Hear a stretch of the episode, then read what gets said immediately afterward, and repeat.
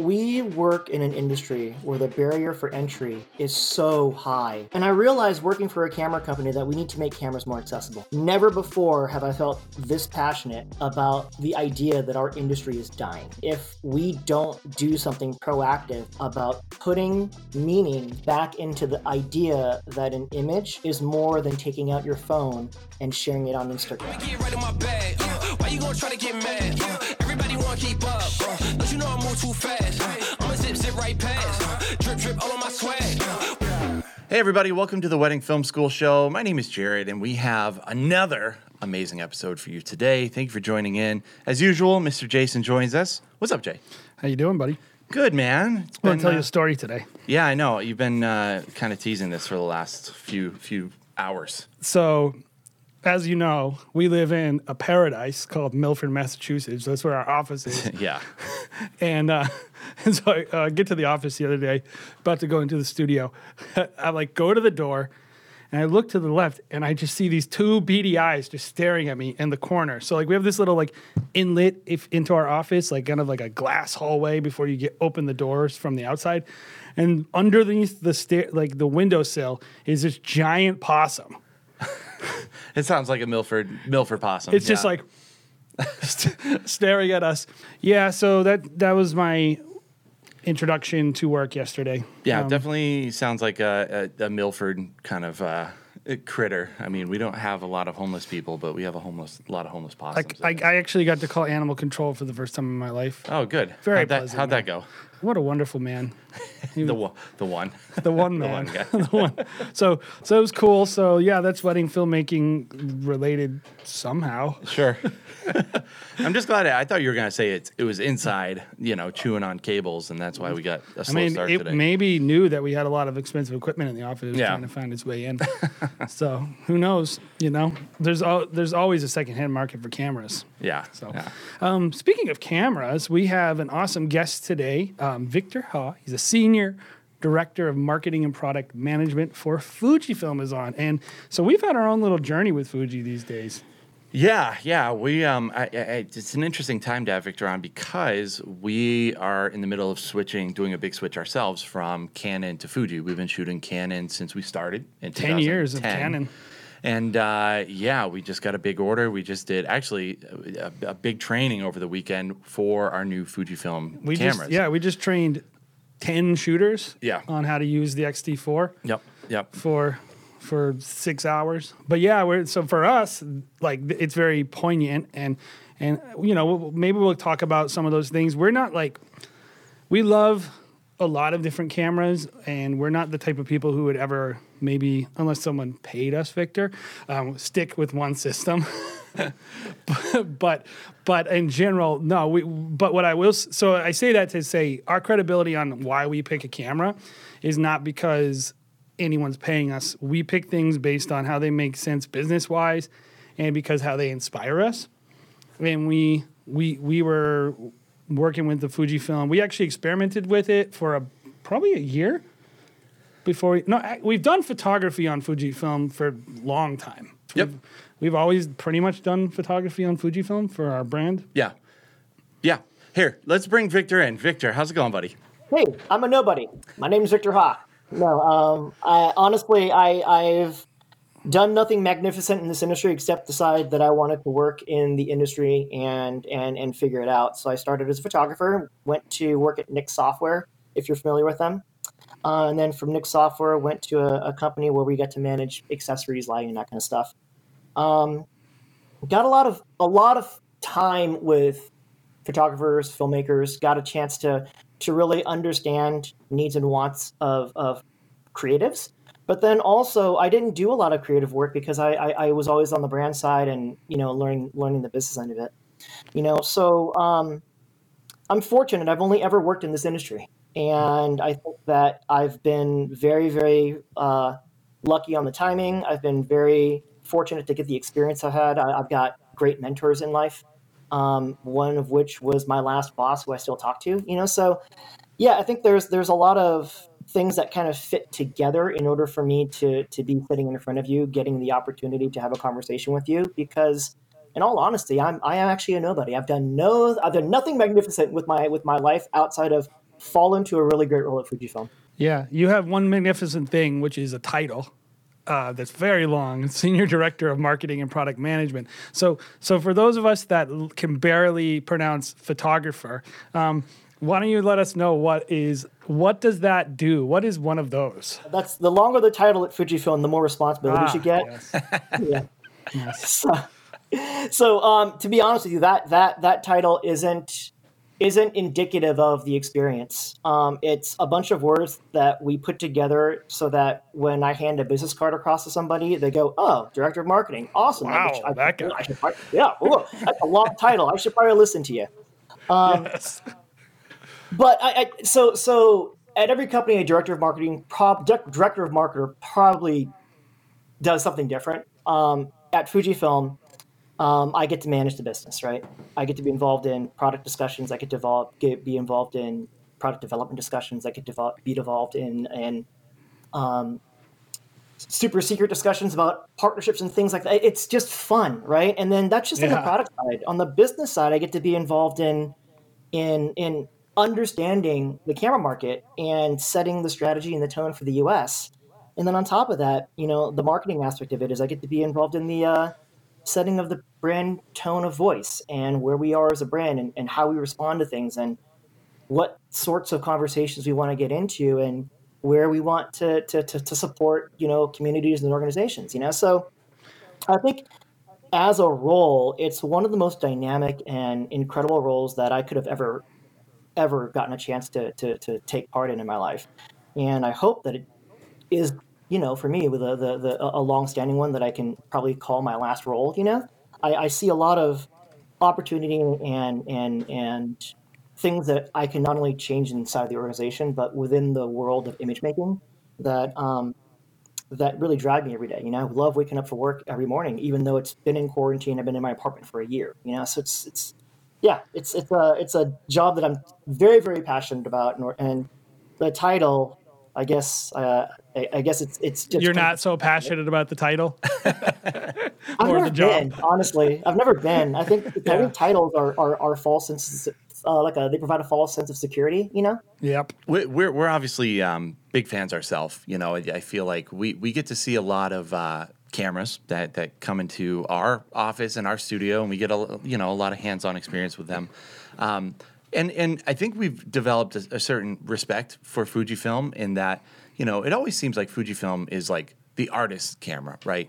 Like different people, I think, gravitate towards different companies based on what they might gravitate towards. It's like a vibe. Yeah, like the Sony people are very technical. They want things to be, very exact. And not that Fujifilm isn't technical. They're, in fact, very technical. You know that by the white lab coats that they wear in all their videos. Their videos are so funny. They release lenses. But the thing about Fujifilm users that you notice is they tend to be the people that care about not just the images that they're creating, but the way they feel, right, when they're creating images. And that's, I think, a common thread with Fujifilm shooters, whether they're an ex-photographer or just people that love the cameras who are on YouTube raving about them. I was going to ask about, what you were saying, you get to notice, the needs of people. Well, this is primarily wedding filmmakers. Do you think that Fuji's, specifically the X-T4, I think is probably where they went full-on filmmaker.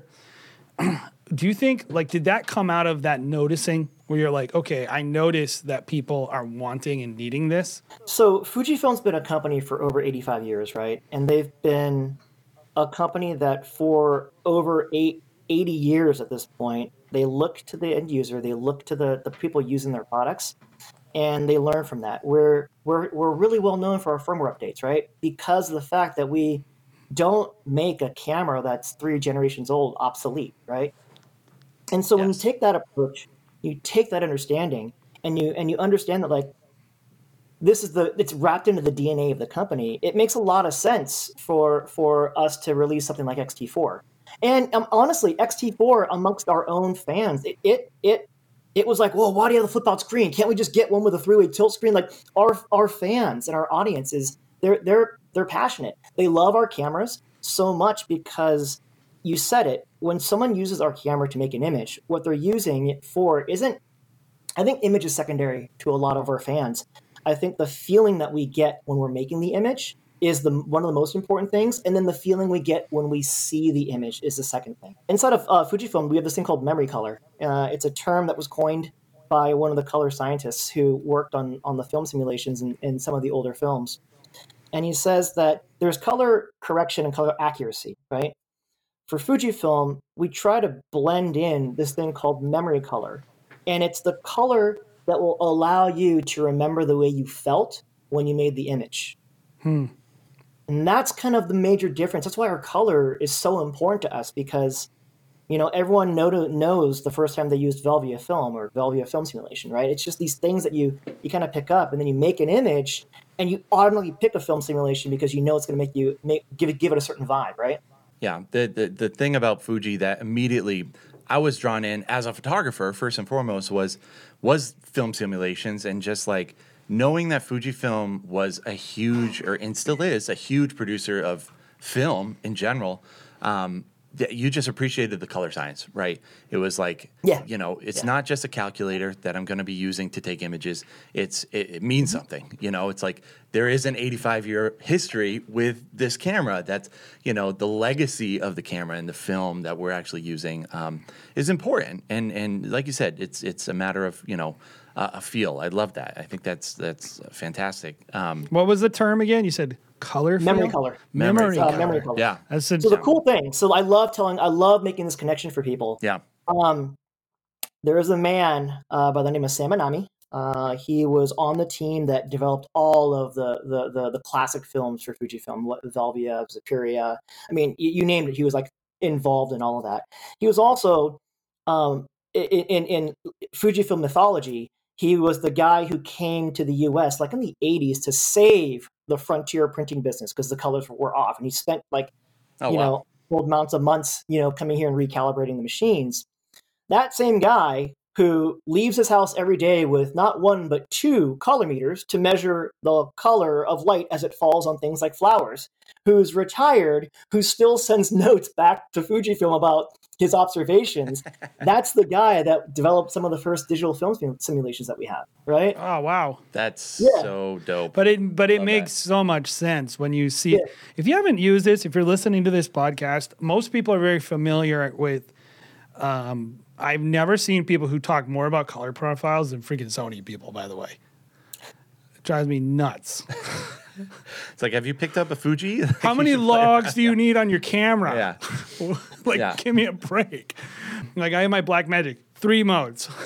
But if you haven't used Fuji's, most of the time, like, and even with as Canon people, right, who have used a lot of Canon, use the color profiles on Canon, it's going to go from really saturated to extremely saturated. And that's pretty much what you're going to do. Fuji has this totally different thing that it feels different of, like, first of all, when they do a film simulation, it's not just adding color and saturation, because film is actually much, much more dynamic range than most of a Rec. 709 kind of profile, which is most what people are used to as filmmakers, which is deeply saturated, very crushed blacks. Fuji simulations give you can grade them. Like, you can actually put color grading on them. They're not like these, they don't look like special effects. That's what I would say about them. Like, it was the first time I was like, oh, we should shoot on this Eterna. This looks dope. It's a great building block for our LUTs, which is not something I would normally say about a color profile. Well, the thing that I kind of want to make sure that we touch on is that when we think about a Photoshop filter, right, it's taking data in an image and it's kind of like crunching the numbers that are already there to create something, spit something out, right? The way that we approach color in our cameras is, well, when the camera's making the image and all the data is available, we have decades of information and, for lack of a better phrase, lookup tables for us to understand what we're going to do with that color in that instance at that point, right? And because we have such a deep history on understanding how colors respond to light and shadow, and how colors respond to texture, and how we respond to those colors, there is no comparison to the way we reinterpret and reproduce colors, right? because it is part of every camera that we look at it as an extension of the tool. Like, I came to Fujifilm thinking into myself, oh, I'm a raw shooter. So everyone who's new to EID, it is exactly, this happens all the time. So EID internally stands for Electronic Imaging Division. But anyone new to the team, we put a camera on their desk and they immediately switch it to raw. And we were like, no, don't do that. And they're like, what are you talking about? Everyone shoots raw. And you're like, no, don't do that. And so they're like, set it to JPEG, pick your favorite film simulation, and go for a week. Just go for a week. And then tell me what you want to tell me. Then you want to use raw, and it's just wonderful because honestly, I'm making images again. I'm not sitting there processing them in Photoshop, right? Well, and if I want, yeah, sure, fine, whatever. I can shoot the raw plus JPEG, but I'm now sharing more images with my friends now, right? Because the JPEGs just look so good. Yeah, and I think the difference with filmmakers is we never have had raw. Right. And so we're coming from a perspective of like, it needs to look, Jared and I built an entire business off of looking good out of camera. Mm-hmm. That's our business because my post-production is crazy high when you're making wedding films and we shoot a very high volume, like 120 a year. So like I need to look good out of camera fast, beautiful right away.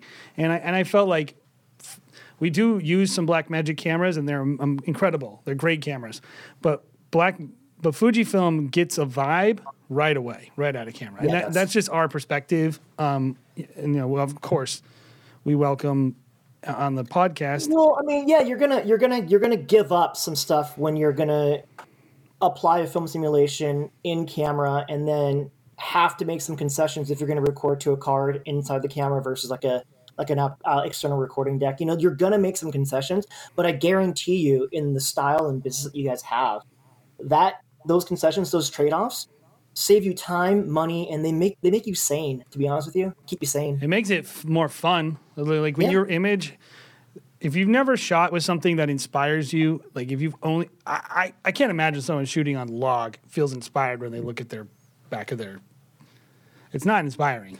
Yeah. You have to like, I think I've specifically avoided shooting a lot of log cameras because of that. It's like, I love pulling out my camera and seeing exactly pretty close of what it's going to look like. Because we're babies like that. Yeah. We want it to just look good and then it feels good and then you do more of it. Yep. I want to hop into kind of the camera itself too, the way that it's actually used. Because I find We've handed a camera to a lot of new filmmakers, and then we've handed the camera off to people that have used plenty of different types of cameras in the past too. And something that people immediately say about it, and I think it might be a misconception among filmmakers is, well, it's not full frame, and they're like immediately taken back by the fact that we're shooting APS-C, and one thing that I've loved about Fujifilm is you guys have just kind of gone APS-C all the way up to medium format, and it's like there's no Fujifilm medium or full frame camera. Can you maybe talk about kind of the thought behind why Fujifilm made that kind of decision? Are you at liberty to discuss that? Yeah, I can discuss it as much as I'm able to. Yeah. Right, I think that if you look at X series, X-T4, X-T30, anything that falls into an APS-C type category camera for us. What we prioritize a lot of the time is design, ergonomics, and compactness, right? And so those three pillars are fundamental in how we approach designing and releasing new cameras. The fights that we get into internally about a camera increasing in size by 10 millimeters is a real fight, right? We've gotten to a point where we believe so much in the idea that APS-C must be compact but high quality that we're not willing to make that concession, right? There's a story where cameras have just been taken off the table entirely because they didn't meet the size requirement, right? And when you think about that, there's a really practical application for it. I carry an XE4 now around with me everywhere. I got one of those today, actually. Honestly, I was I was so concerned because of like, oh, it's got less buttons or whatever it is. It's like now just idiot proof. I can just take it out, pop a different lens on it, just play with it. I'm like, oh, okay, I totally get it now. It's just so it's a different camera, right? And the thing that when we make cameras, X-T4, XE4, X-T30, X-T3, they all got the same sensor. They all have the same processor. So you're not giving up any image quality. So at that point, what we're doing is we're designing for experience and we're designing for application. One of the best things anyone, a professional photographer, told me was, so the reason I love X series cameras for the work that I do in weddings is I know regardless of the camera that I pick up, if I use it, I'm going to get the experience that I want from it. So if I'm with a bride that's anxious and she doesn't like the big rapid fire of a camera going off, I'll just bring up the X100V and I'll stand in the corner. It's a single lens. It's single focus. It's small. It's like a point and shoot. And I'll still get the same quality, right? So he just kind of unpacked how he approaches our cameras. And I was like, oh my God, that makes so much sense, right? That to me it's Fujifilm is kind of a ecosystem that's one system in a way that like, mm-hmm. Obviously medium format is a little bit of a different animal, but anything the X series, they're perfectly compatible. You don't need to think like, oh, is this color, I have a Super 16 and a Super 35 sensor rolling right now in our room. And right. I know the colors aren't going to match. I'm going to have to switch them. And I haven't found that to be the case with the Fuji. So I think it's right on. It's like, it's wonderful too, because I talk to so many photographers who are like, thank you for keeping the X-T3 around. I'm like, why are you thanking us? I mean, I want to know why. And they go, because I have an X-T4, great image quality. I just picked up my backup for a fraction of the cost, same image quality. There isn't a camera manufacturer in the world that lets me do. If I want to pick up a backup of the same quality, I've got to spend the same amount of money. And I was like, oh, that's a really great observation. Thanks for giving me that. You know. So thinking about X series, right? It's a wonderful thing when you just kind of sit and noodle it for a little bit.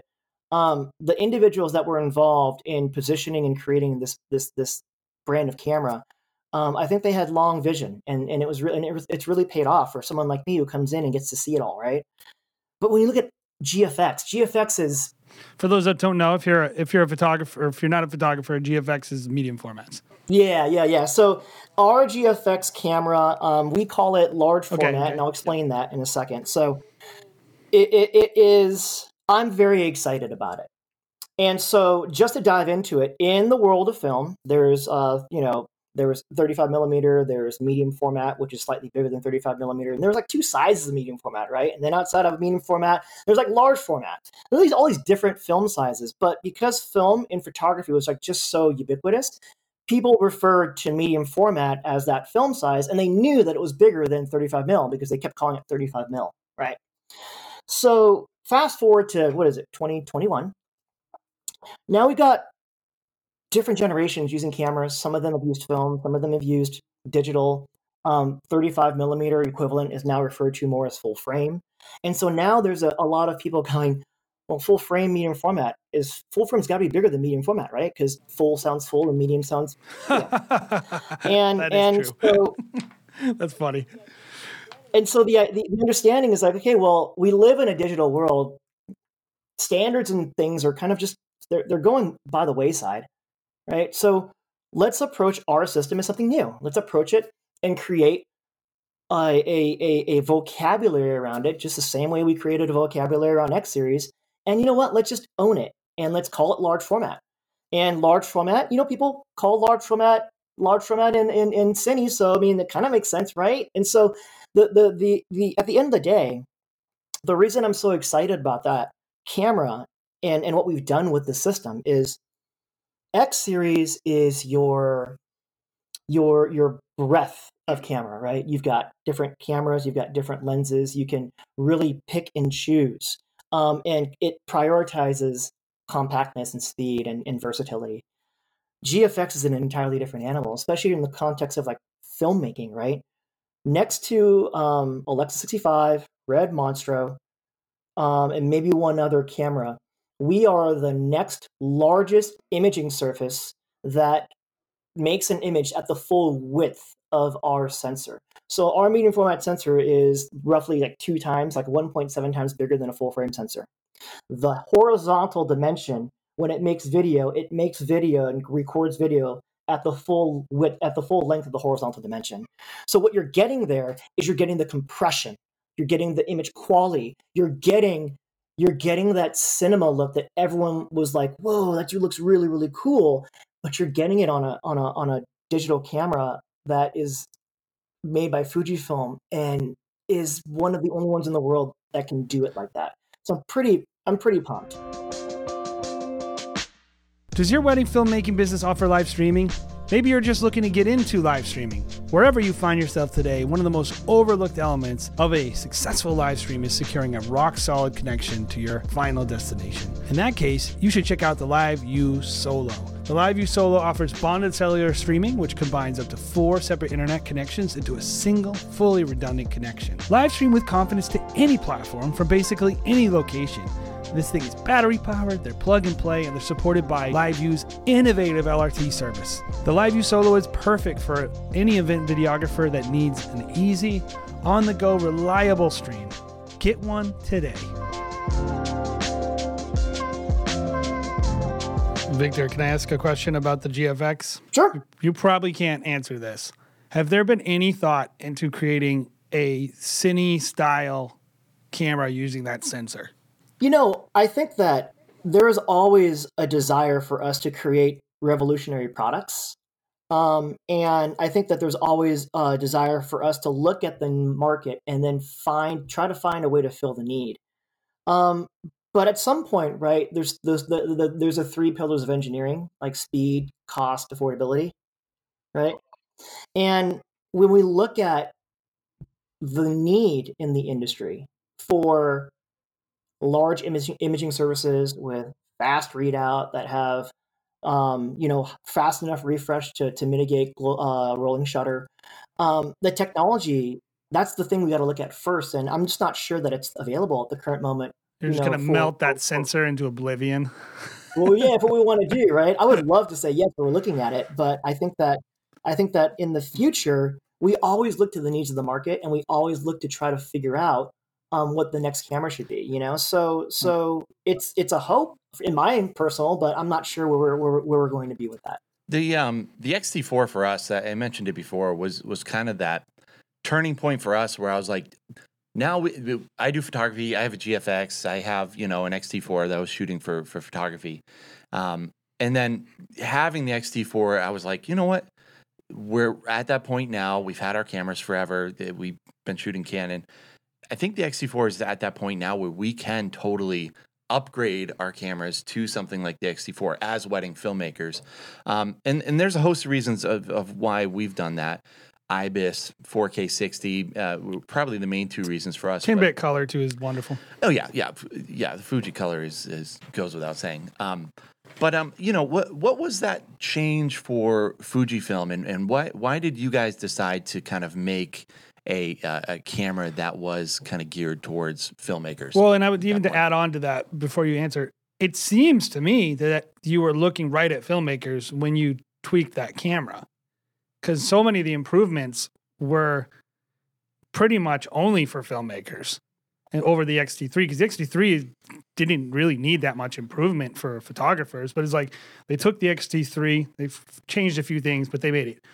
Like, what's funny actually is when I talk to photographers, even my Fuji guys, they're like, I don't really like, yeah, they're both good. Exactly kind of what you described before. And I'm like, I would never use an X-T3 for what I do, but the X-T4 is like, that's incredible for me. Was that what the thinking was when they were kind of like, let's get into this market?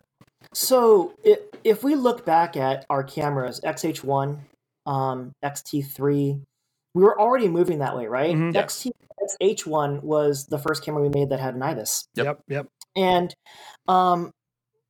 again, we listened to our audience. So when that camera came out, there was a lot of feedback. And then X-T3 came out right after that, and there was a lot of feedback about what that didn't have.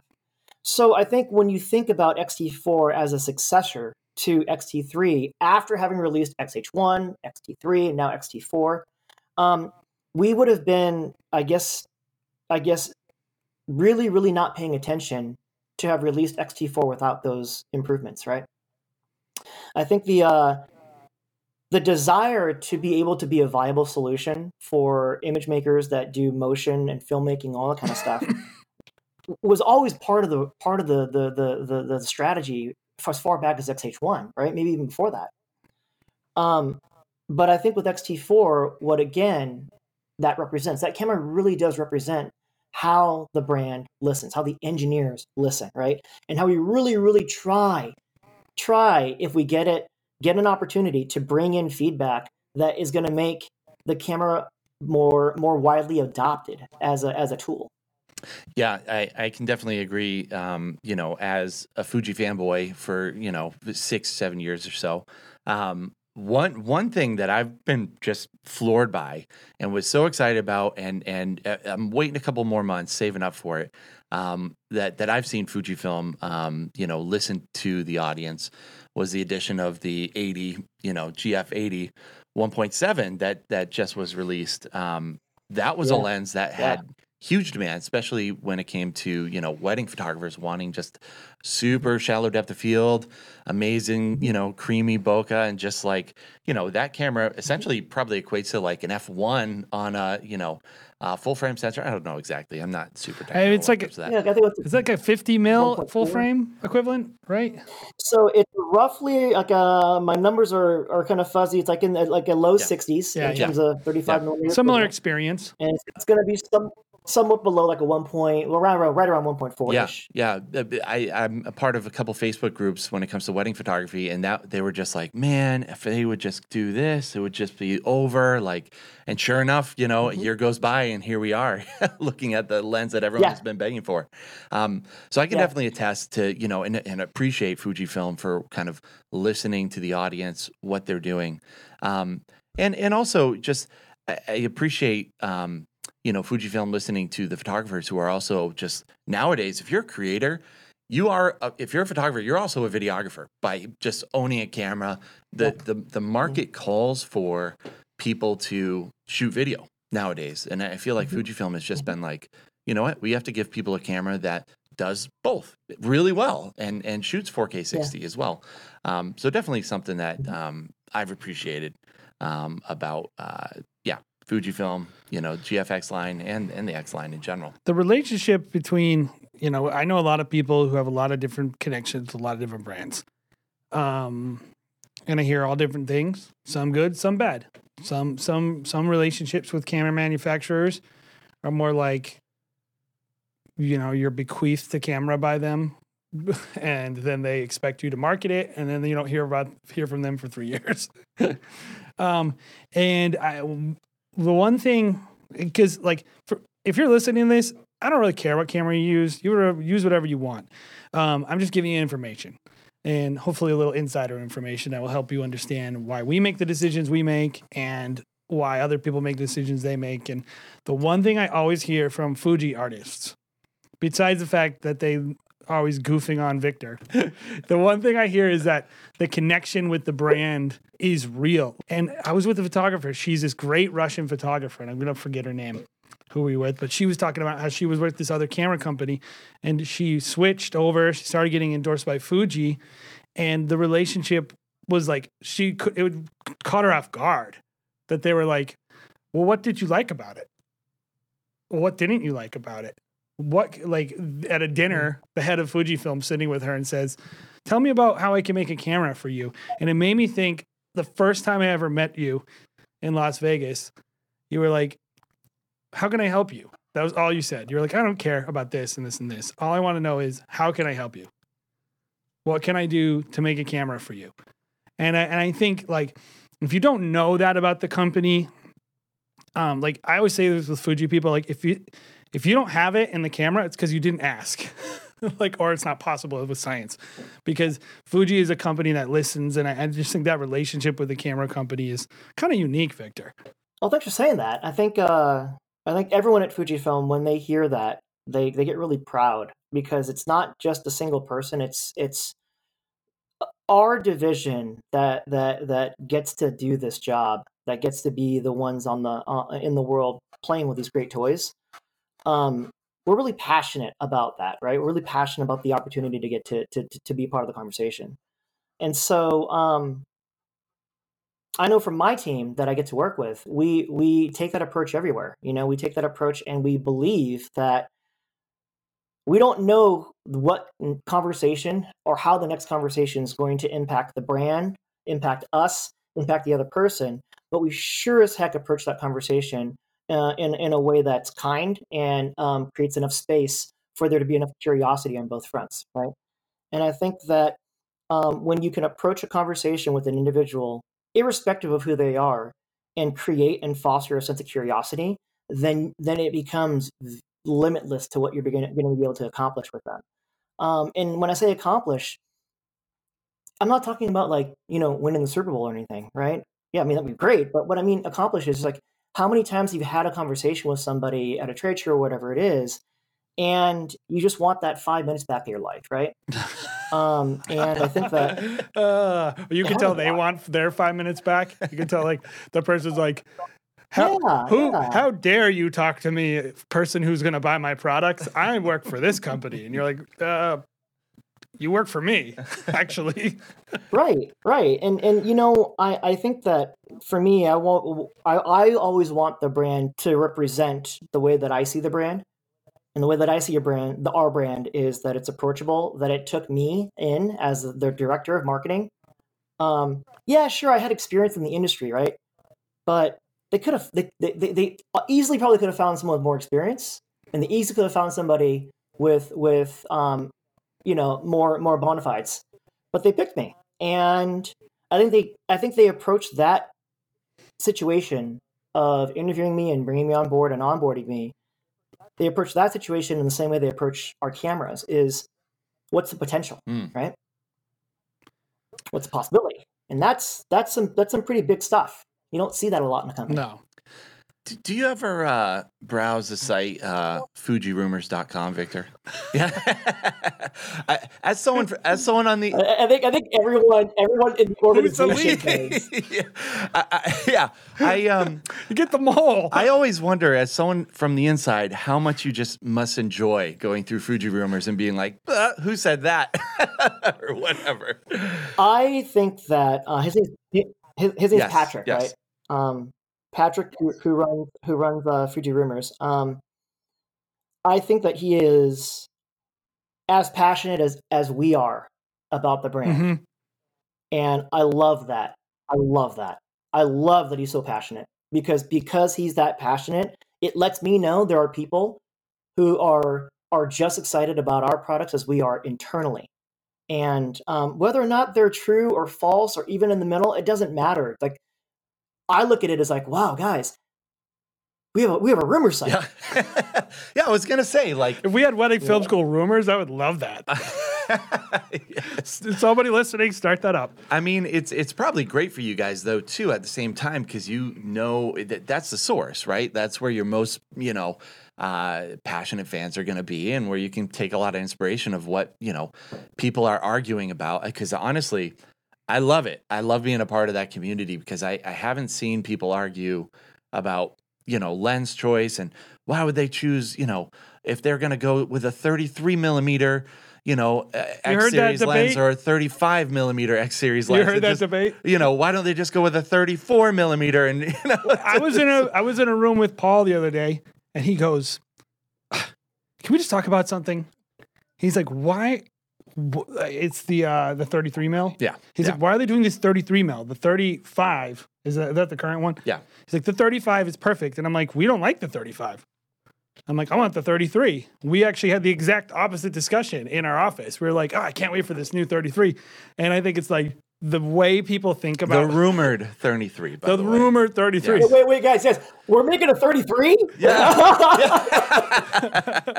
Exactly. 33 1.2. Exactly. Yeah, all right. 1.4 is the rumor. So one of the questions I wanted to ask you is, like, I think us as photographers, everyone who's a photographer secretly also wishes they worked at a camera company. Right? Because they could have all the gear, they could look at everything and know everything. you know, and I'm sure at one point you were a photographer, right? And you're imagining, like, I could never imagine working at a camera company, right? How is, like, the experience of actually being behind the curtain changed how you view cameras and, like, that, the tool that we use to make films and make images? How has it changed your appreciation? Do you feel the same? Do you have a closer, like, how is it different now? We work in an industry where the barrier for entry is so high for anyone who doesn't have the resources to do it, right? You think about when you bought your first camera. I bought my first camera, a digital camera, when I was 21 years old, and I had to eat ramen for like 2 months, right? And it was a first generation 6 megapixel digital camera that I've spent like $2,300 for on like some shady eBay site, right? That was when eBay was like kind of shady still. And I realized working for a camera company that we need to make cameras more accessible. We need to find a way to get cameras in people's hands. We need to find a way to work with nonprofits that do good community work in communities that don't have after-school art programs and put cameras in people's hands, right? And I think that never before have I felt this passionate about the idea that our industry is dying and that the industry is shrinking and that the industry is not going to last the next generation if we don't do something proactive about putting meaning back into the idea that an image is more than taking out your phone and sharing it on Instagram. You know, so right before we went into lockdown, I had this habit. I'd be out at a photography event. Heck, I'd just be out in New York or whatever it is. And I would purposely wear my camera on a strap, you know, on my person. And would just have random conversations with people that walked up and, you know, wanted to talk to the camera or whatever it was. And, you know, you talk to enough people, you kind of learn if they know photography, they don't know photography, if they have an interest in that kind of stuff. And so I just started giving cameras away, take the card out, take my strap off, and just started giving cameras away. And it changed my perspective on what it means and what it could mean to somebody when they get a camera. You give a camera to the right person, they can change the world, right? Mm. So that's what's different for me now, is that I look at Fujifilm as an organization that empowers someone like me who is passionate about image making. This is the only industry that I know. I know nothing else. If I were to walk out and throw an application into the world for another job, I wouldn't know the first thing about where to go, what to do, or how to do it, right? Because I only know photography and I only know this industry. And so when you've got that perspective and that's all you know, you really fight tooth and nail to make sure that it's there for the next generation. And it's there for the next generation of leaders who look like me, who don't look like me, who are women, right? You have to think about that stuff. So it's important for me. That's really cool to hear. And I think about that a lot. As a image maker myself, I have a daughter, and I'm not great at taking real pictures in my real life. I'm not really great at giving her that's me, that's who I am, but I leave it at work, you know? And I think one of the things I feel really passionate about in our home is like, just like with my guitar, I have a guitar in my house, even if I don't play it, just so my daughter sees it, because I want her to be a person who thinks about music as a valuable part of your home. And I'm like, why am I not thinking about my camera that way? You know, I want her to not just think of her phone. I want her to be intentional with everything. And I think like cameras they force you to slow down. They force you to think about things. An image isn't a disposable throwaway part of your life. An image is like, it's a memory. It's funny because we got this time in history where we can all just capture memories, and now that's not valuable.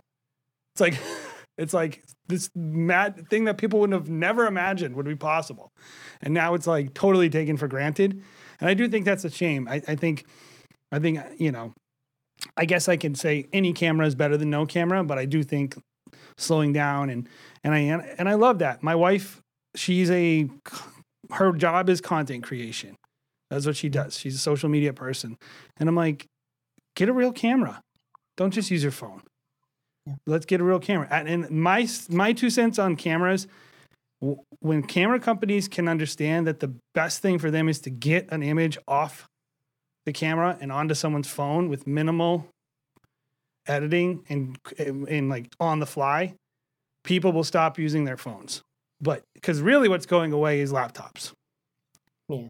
Like if people could take a picture and just have it sync up to their phone and then they can post that instead of their phone picture, I think people will start using cameras again. But I think it's more like, you brought it up way earlier in the interview. The thing that actually hurt the camera industry, I think, is raw codecs. Because I'd probably agree with that, yeah. Because everyone, when someone uploads an image, the amount of space, time, mm-hmm. In my own head, I have this negative association with dealing with my stupid images. Mm-hmm. Like, and then the second I get a phone, I'm like, oh, I can just take this and share it right away without even thinking.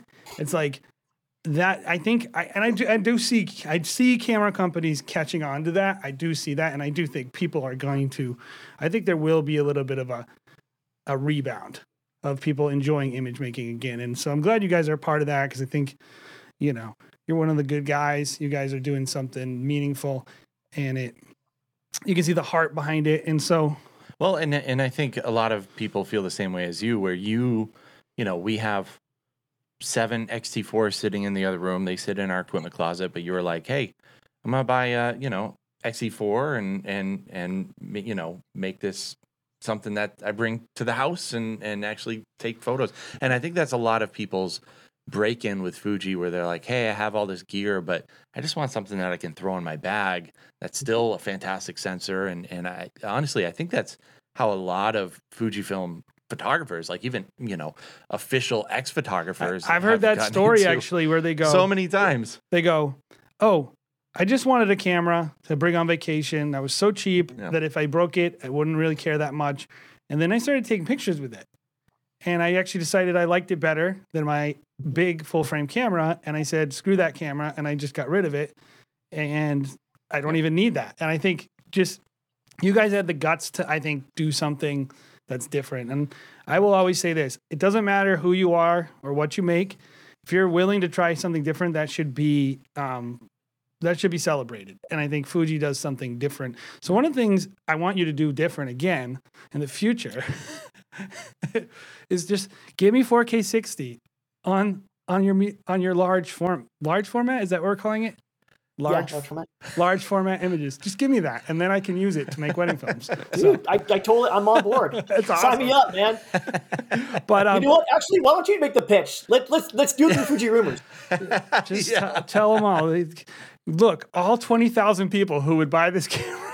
That's the problem. We're a small market. Let's be real. Victor, I really appreciate you coming on and kind of sharing your thoughts on cameras. And something I wanted to just reiterate of what you had just said is like taking imagery and taking photos, doing video, especially what we get to do in the wedding world. It's important, right? You know, and I appreciate that Fujifilm treats it with, I think, the respect that it deserves. I think a lot of people out there kind of look at like, oh, weddings, like, you know, I'm just doing this because I want to, use it as a building block to get to real production, work, quote unquote. But understand that what you're doing as a wedding photographer, as a wedding filmmaker, it is important. And we say it all the time. Like, you're probably one of the only artists that somebody will hire in their lifetime. They're not going to hire someone to paint a photo on their wall. They're going to hire you to make a film for them, or they're going to hire you to take photos for them. And that's important. So I just wanted to thank you, Victor, for, the work that you guys are doing, plugging away, giving artists what they want and what they need, and just listening at the end of the day and taking it serious. So, thanks for the opportunity. Yeah. It's hard to imagine. I've only been at Fujifilm for 2 years, right? So I think the next 2, 4, 6, 8, 20 years is going to be exciting for all of us. I think about, in closing, my last boss goes by the name of Jan Letterman. Still talk to him to this day. One of my mentors, heroes. He taught me pretty much mostly all the things I know. He was in his mid-30s when a small company by the name of Mamiya started making waves in America. Mm-hmm. And then he was part of the team that brought in Profoto at the time, and another small company called Pocket Wizard, and another small company. Everything we all use. He was, I want to say he was somewhere between 33 and 36, and he had this crazy idea. And he said, I want to import cameras from Japan, and I want to bring them into the U.S., and I want to import lighting, you know, from Sweden and bring into the U.S. I want to bring Sekonic light meters into the U.S. I want to bring X-Rite color management into light meters. And he's doing this. He's done this now for his entire career. But when he was 30, he had this idea that he was going to do this thing. And he brought in X-Rite. He brought in Profoto. He brought in Mamiya. He brought in Sekonic. And these are household names if you ever were in photography at that time, or even are learning photography now, right? And I'll close on this story. It's still mythology, right? It could be real, it could be not, but I love the story. So you guys know what a Sekonic 758 is? It's a light meter. Yeah. It's a light meter that's got a basically a scope, right? An eyepiece. So legend has it that Jan was sitting in Japan at a whiskey bar. They'd just had a long day of meetings, whatever it was. He had this idea because, you know, they were selling a regular incident meter, and then they were selling a spot meter, and you had to sell two things to get to actually, you know, do work. And he, halfway through dinner, goes around the other side and goes, "Hey, I will order X amount right now. Here's the PO for it." Writes it on a napkin. "If you make this." And so legend has it that that conversation is the reason we have the Sekonic 558. I don't know. I love the story though. That's awesome. The world is what it is because people are willing to say or not say things. You know, they're willing to do the thing that they believe in, say the thing that they want. And I think as a Canon person, I have felt oftentimes over the years that it doesn't matter what I want. You know, it just matters what they're wanting to make, you know, and they're always stratifying the market. And I think maybe you're kind of conditioned that way if you're listening as a camera person to go like, well, it doesn't matter what I want. It just, you know, they're not going to listen to me. They don't care. And I want to tell everybody, like, it's really, even with Canon, it's really not true. Like these companies do listen. It does matter the feedback you give them. And so like, this is, you know, Victor's with Fuji, but like whoever you are with, try to connect with them and let them know what you want, because the relationship you have with a camera company should be a partnership. Like if you don't buy their stuff, they don't get to make anything. And like, if you don't make anything with their stuff, no one gets to see it's advertising. So it's mutually beneficial for everybody if we have good relationships with our tools. And so that's what I've seen. The more I push and have conversations with people in the industry, the more I find out that they're not just some terrible faceless people who don't care about us at all. Like it's not that. I got so caught up in telling that story, I forgot the whole purpose of telling you the story. Yeah. So I'm gonna finish this. I'm gonna say goodbye to you guys and catch you another time. But he did that. Jan did all that in his 30s. Yeah. I'm about to turn 40, and he did that. And just seeing the influence that he had in the industry and the things that he was able to do and the conversations that he was able to have and how he was able to help shape my perception of photography even before I knew him. That's why I'm excited about Fujifilm, right? Is because it puts me in the room, at least, to have the ability to get the possibility of maybe changing the course of the ship just enough so that the next generation of people that come in after me can move that ship just a little bit more, right? And that's the exciting thing is we're seeing a whole generational shift in terms of presenters, influencers, leadership, thought leaders, all that stuff when it comes to photography, and how we approach the craft. And now is the time that we start to move that ship, and I'm really excited about that. So thanks for the opportunity. We love it. And thank you for letting me here. Yeah, thank you, Victor. Appreciate you guys. And guys, if you're listening to the show, thank you once again. Make sure you are giving us a sub if you've learned anything. And if you are Fuji fans, of course, give this a thumbs up. Give Fuji some love. Make sure that you are checking out our weekly film reviews and submitting. If you want to have your film reviewed by the crew here at Wedding Film School, we'd love to do that. And check out the Facebook group as well. That's the last place that you can be a part of the community as well. Give us your feedback in the comments below, and we will see you next week on the Wedding Film School show.